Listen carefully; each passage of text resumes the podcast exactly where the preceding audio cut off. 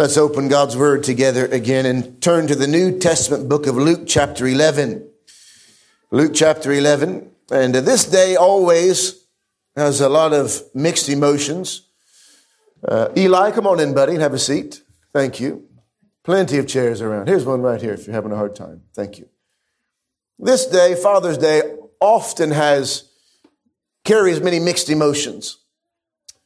And it does that often depending upon the kind of a father you grew up with.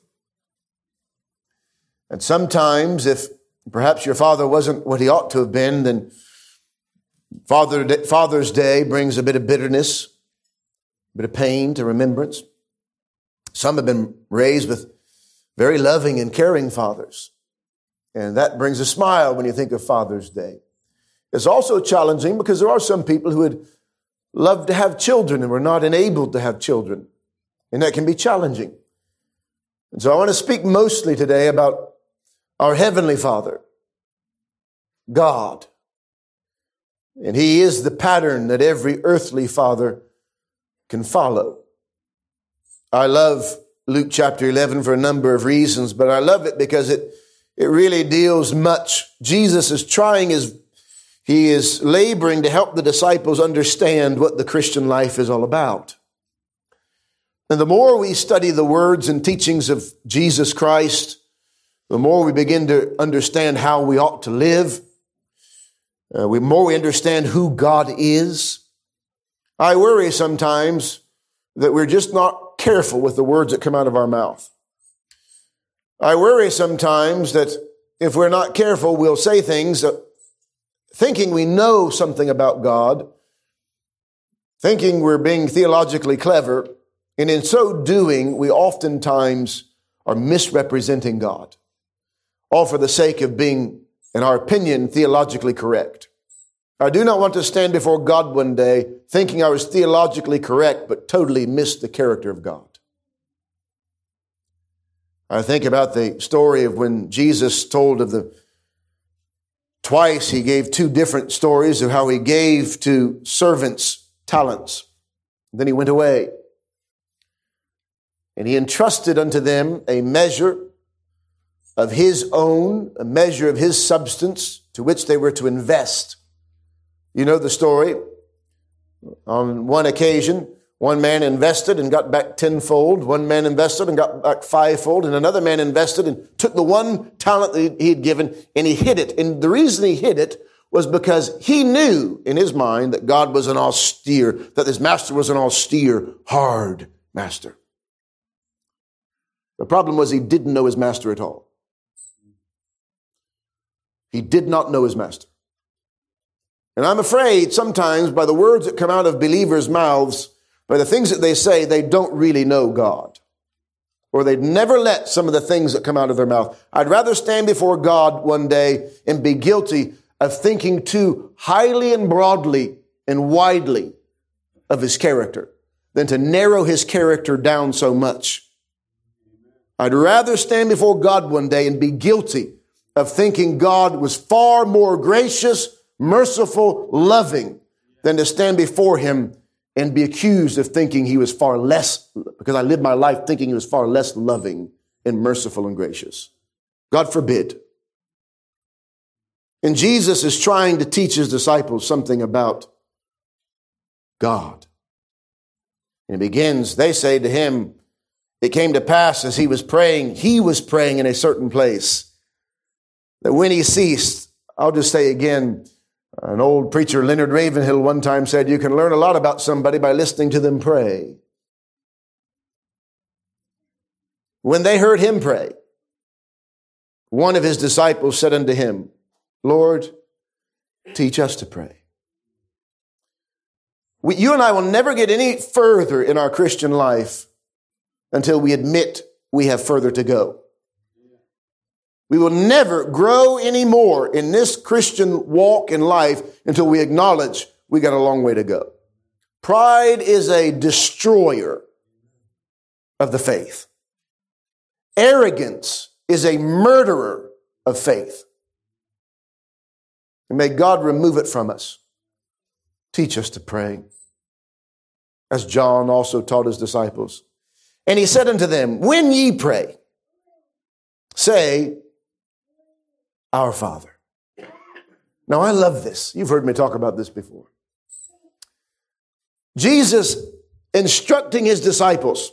Now he gives three sections in what we've read a moment ago in the first 13 verses of this chapter. Three different sections and different explanations about our interaction with God. And the first one is really an instruction manual on how to pray. And I believe he's speaking very, very plainly to them that they have access. One of the privileges of being a child is that you have access to your parents, like other children don't. And although most, if you have children and, and another child who doesn't belong to you comes and he asks you for something, or normally because of our, our compassion towards our own children, we understand then we'll be compassionate towards these as well. But when your own child comes to you, your own child has access to you like no other child does. And when you've been born again, when you've come to know the grace of God, your sins have been washed away. I believe that Jesus is teaching his disciples very plainly, very clearly from the beginning of this instruction manual of prayer that one of the first things to consider is that God is our Father. Before you and I start praying and giving our big list of things, sometimes it almost feels like a hopeless cause to pray. And Jesus says the first two words out of your mouth, our Father.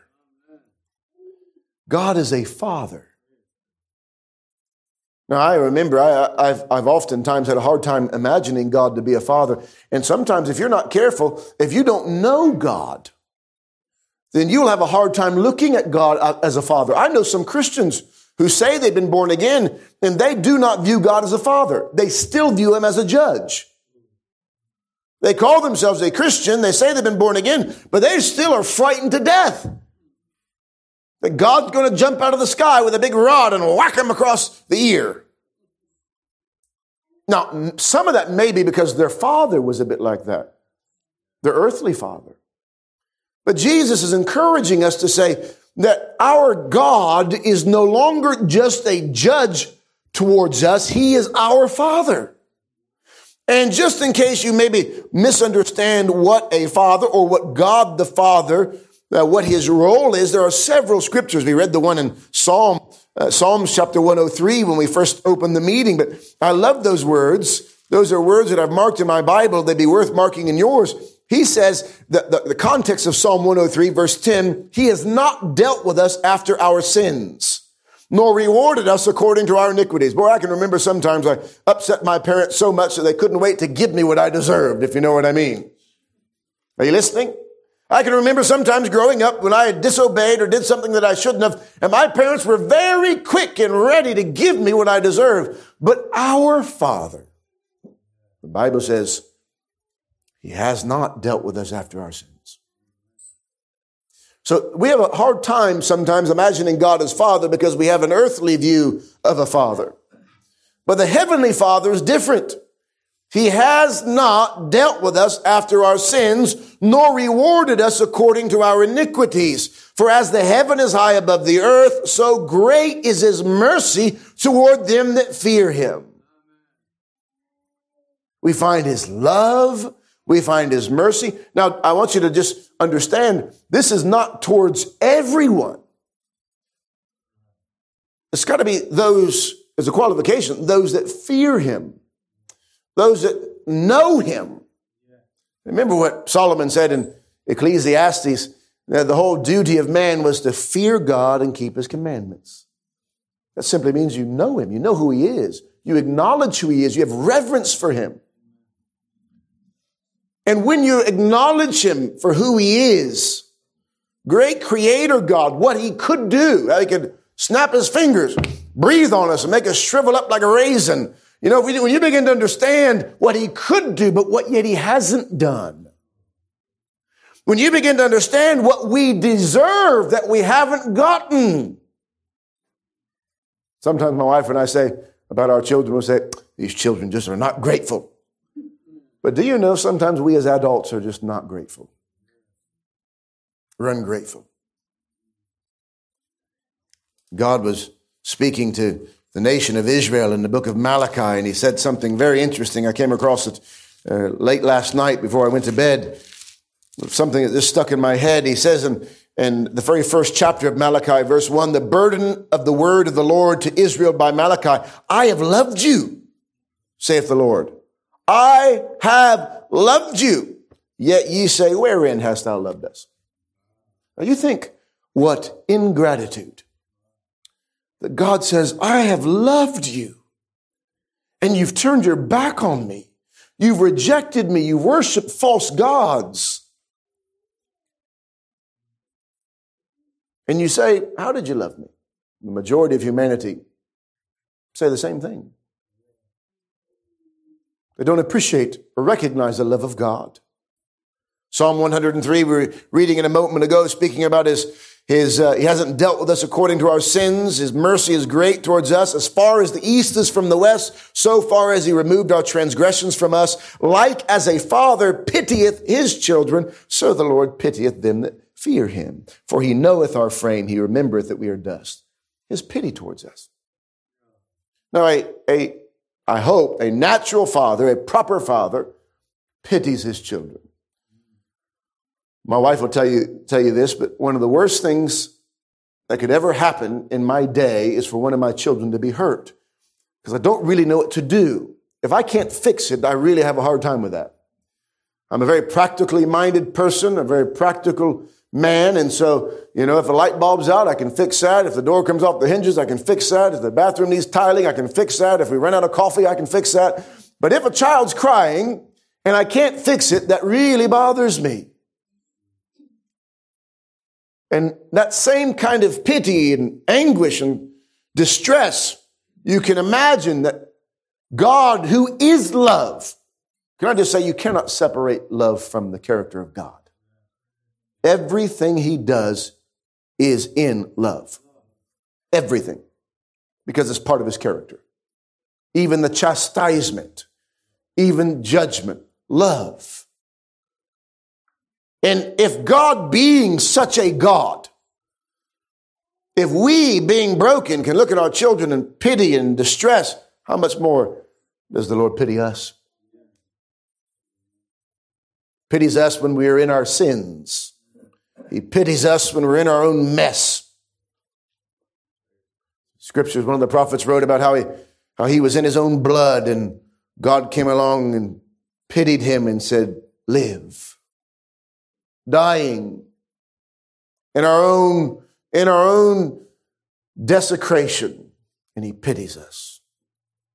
Romans chapter 1. Uh, one thing I love about the New Testament letters, if you'll, you'll notice one thing, is that almost every New Testament letter begins with a greeting from God the Father. Those words. Romans chapter 1, verse number 7, to all that be in Rome, beloved of God, called to be saints, grace to you and peace from God our Father Hallelujah. and the Lord Jesus Christ. You find it in 1 Corinthians chapter 1. You find it in 2 Corinthians chapter 1 and Galatians chapter 1 and Ephesians chapter 1 and Philippians chapter 4 and Colossians chapter 1 and 1 Thessalonians 1 and 2 Thessalonians 1, a greeting from God our Father.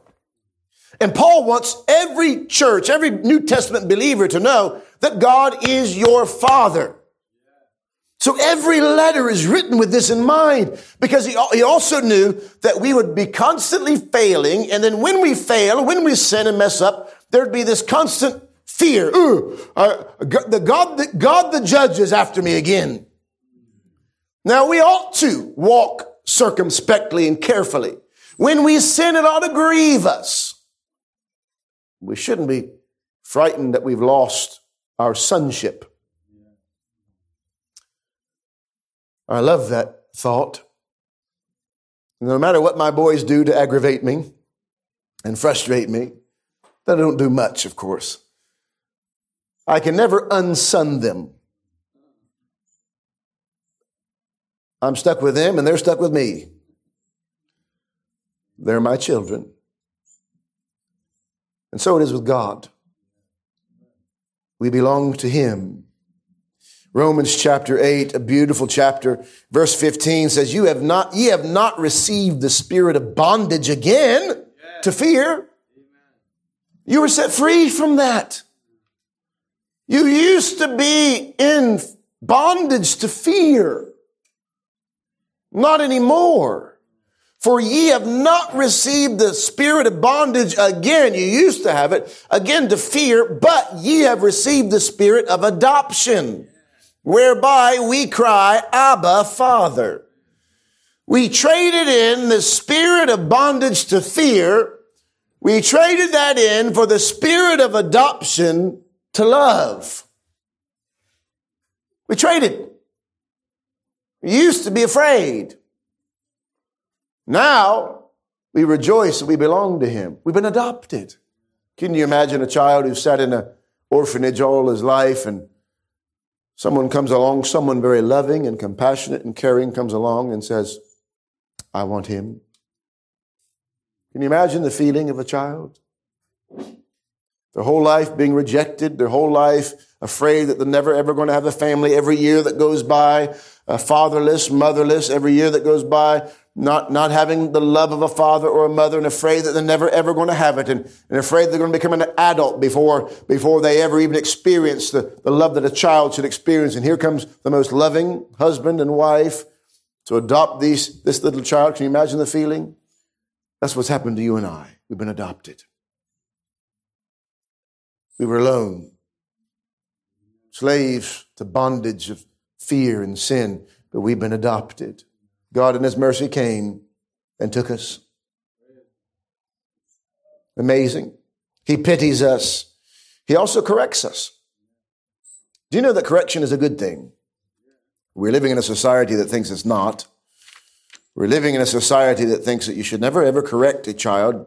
You should never tell a child that they're wrong. You should never t- tell a child no. You should never ever correct them. You know, you should only give positive words of reinforcement and courage and encouragement, but you should never ever tell them that they're wrong. And that's what's wrong with our society. Nobody's wrong anymore, except Christians. We're wrong, but uh, nobody else is. Proverbs chapter 3 and verse number 12 uh, says, verse 11 says, My son, despise not the chastening of the Lord, neither be weary of his correction. For whom the Lord loveth, he correcteth, even as a father the son in whom he delighteth.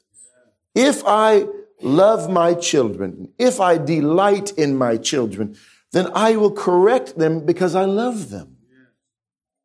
If I understand that the way that they're going is a bad way, they're heading in the wrong direction, then I am not a good father if I let them continue. I am not a good father if I don't say to them, you should not lie. It is wrong to steal. It is wrong for you to go up and kick another child. I get so annoyed sometimes. Now, I know my children, children can be just as guilty. Sometimes people just imagine, well, if the child, you know, it's okay. If the child hurts another child, it must be somebody else's fault. No, it's wrong. They're going to grow up hurting everybody they meet because they were taught by you, father and mother, that it's okay. They were never corrected. And there are some mothers, uh, some mothers think their children can never do any wrong. Now I know my children have some issues that need to be dealt with. But there are some parents who think their children are never in the wrong. You are creating a monster. I'm sorry. If you don't acknowledge that your child has a sin nature, and if you don't correct your children, you are creating a monster, and who knows what that little monster is going to do when it grows up one day. My father grew up in a home where his mother, my grandmother, uh, that she imagined that her boys could never do any wrong. She had five sons. Her boys could never do any wrong. I think all of them, apart from one, spent some sort of prison time, prison sentence. And I'm sure it wasn't their fault. But our God loves us, and because He loves us, He corrects us. Praise God. I thank God when I feel the uh, the chastening hand of God. Because that tells me I belong to Him. I'm His child. If there's no correction in your life, then something's wrong. In Luke chapter 11, we have access to Him. I love this. We have access to His ear. Do you know that? I mean, of all these children in this church, I love every one of them. But my own children have my ear more than the others do. They belong to me. You have access to the ear of God. You have access to the house of God. Do you know that? Uh, if, if a child comes to visit my house and they don't belong to me, they knock at the door. Well, most do, anyways. But if, if it's my child, they're not going to knock at the door. Why knock at the door? This is my father's house. What access, what liberty, what freedom. We can go into the very throne room of God with great liberty and freedom and boldness because we are his children. We have access to God. Wherefore then we come boldly to the throne of grace because we are his children. But he gives us another little parable there. If you, if you remember in this parable, verse five to eight, the parable of the importune man, I believe what Jesus is showing us, number one, is not just to give up when you pray, but also showing us another element of our relationship with him is he's not only just father, he's also friend. That's what it says. He's, the illustration is of, of a man who doesn't have what he needs, so he goes to his friend at night, who is God the Father. Now, I love this. Now, uh, every once in a while, a father makes a mistake when growing up. He, he wants so much to be his child's friend that he neglects the fatherhood. And that's a danger. That's a danger. You want to be best mates, and so you go out drinking together, and you want to be best mates, and so you get to do this, and you, you forget that you're a father. You're supposed to be setting an example, a role model. But here's God who doesn't have to forfeit his fatherhood, forfeit his fatherhood, whilst being our friend as well. Bible says there's a friend that sticketh closer than a brother. That is God himself, the Lord Jesus Christ himself. Abraham was called the friend of God. It's not blasphemy to be God's friend. It's a privilege and a right of belonging to him. Jesus said in John chapter 5, very encouraging, John 15, pardon me. He says, this, this is my commandment that ye love one another as I have loved you. Greater love hath no man than this, than that a man lay down his life for his friends. We're his friends. Ye are my friends if ye do whatsoever I have commanded you. Henceforth I call you not servants, for the servant knoweth not what his Lord doeth, but I have called you friends. For all things that I have heard of my Father, I have made known unto you. There's an intimacy that we have that we can have with Christ that I think most of us have forfeited. There's a nearness and intimacy with the Lord Jesus that most of us have never entered into. We are his friend. And he didn't hide anything from us. He's given us his word. He's given us the Father's word. Whatever the Father's told him, he's told us.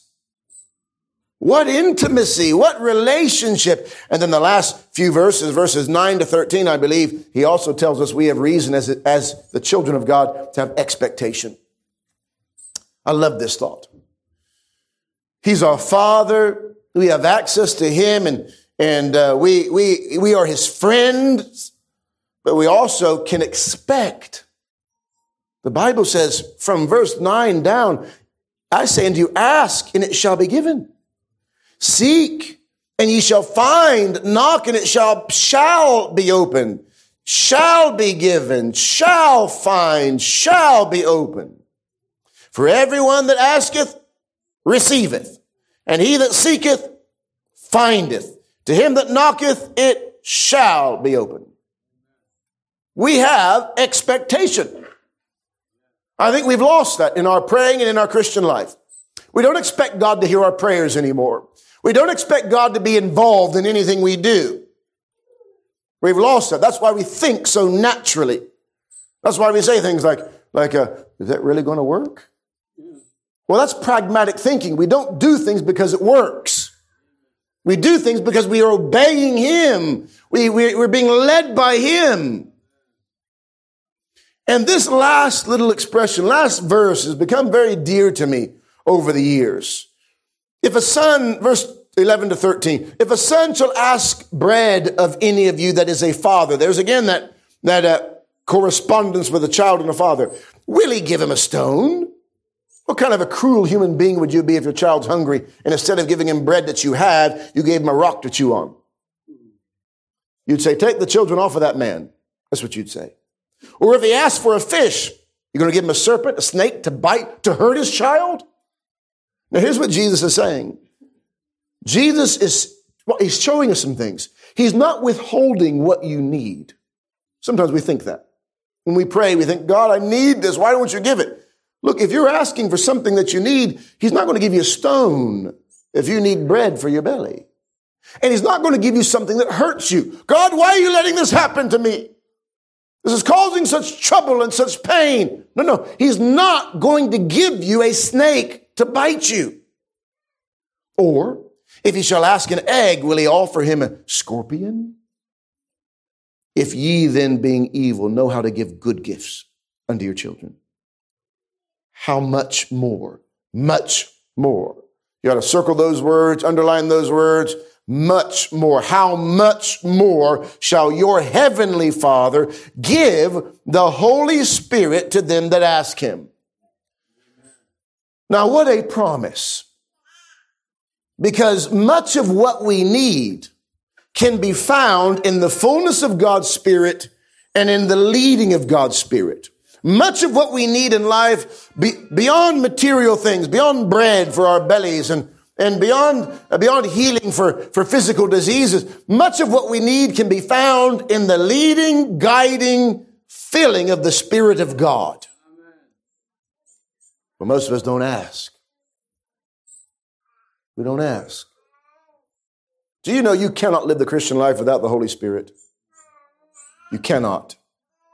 It is impossible. And the majority of people who call themselves Christians today are trying to live the Christian life without the Holy Spirit. And I know that because they never mention the Spirit of God. They never, never talk to the Spirit of God. They never acknowledge the Spirit of God. It's what we can do with our own hands and our own intellect. And we talk about God the Father and Jesus, but we're afraid to mention the Holy Spirit. Shame on us. You can't even live the Christian life without Him. You can't be born again without the Spirit of God. Do you think the Spirit of God just birthed you into the Christian life and then left you hanging? Jesus said, I go so I can send unto you the Comforter. We have now the ability, the opportunity to do more than the disciples ever could do because the Spirit of God lives inside of us. Do you know that?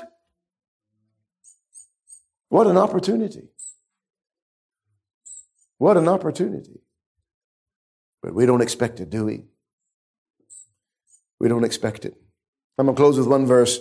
Interesting. I was thinking about this in, in uh, 1 Corinthians chapter 4. Paul is writing to the Corinthian church and he, he says something interesting in verse number 14. I write not these things. He, 1 Corinthians, he's dealing with a church that's got a lot of problems. He's correcting them and trying to sort them out. He speaks very authoritatively like a father. And he says in 1 Corinthians chapter 4 verse 14, I write not these things to shame you, but as my beloved sons, I warn you. Now, Paul is writing as a spiritual father to spiritual children. For though ye have 10,000 instructors in Christ, yet have ye not many fathers. For in Christ Jesus, I have begotten you through the gospel. Wherefore I beseech you, be ye followers of me. I love this. You can only have one earthly father, biologically speaking. It's the only way it works. You have one heavenly father.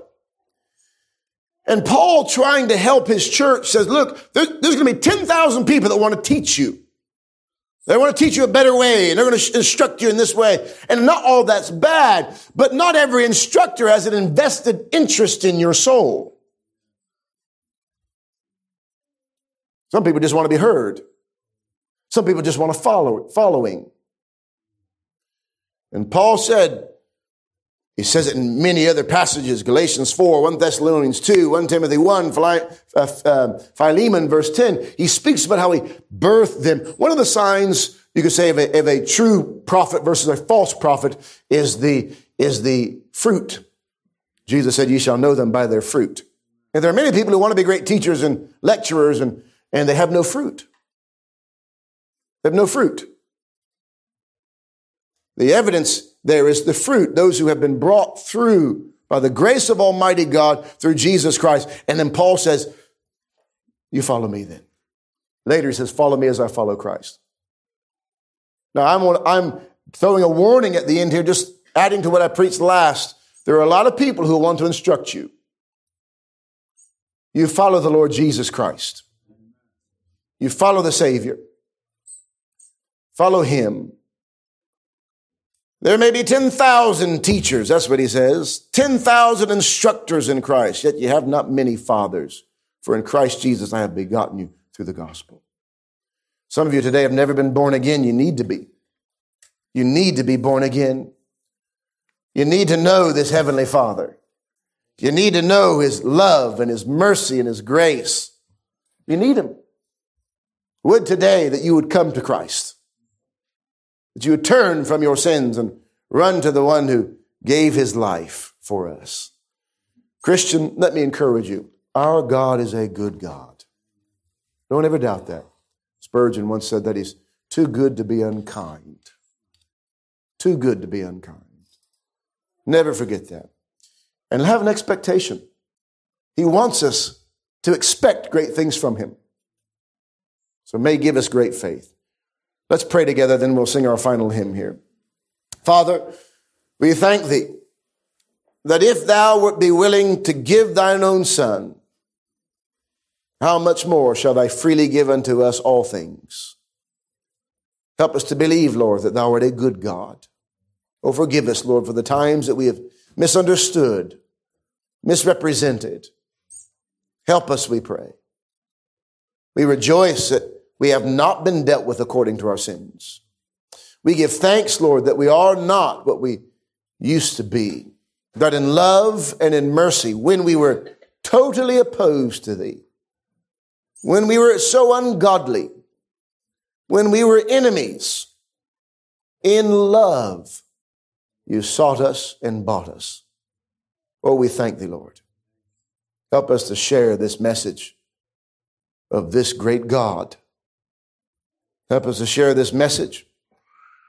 Lord, I, I pray for those who grew up with earthly fathers who did not show love did not show compassion and pity and mercy, who did not nourish. I pray that they would not, as a consequence of that, that they would not misunderstand thee, Lord, and that they would also not bear that same image to their own children. Help us, Father, to be like thee. As thou hast been to us, help us to be to our children. Teach us this, we pray. Lord, we need thy help. We confess. As the disciples once prayed for help, we pray, Lord, teach us.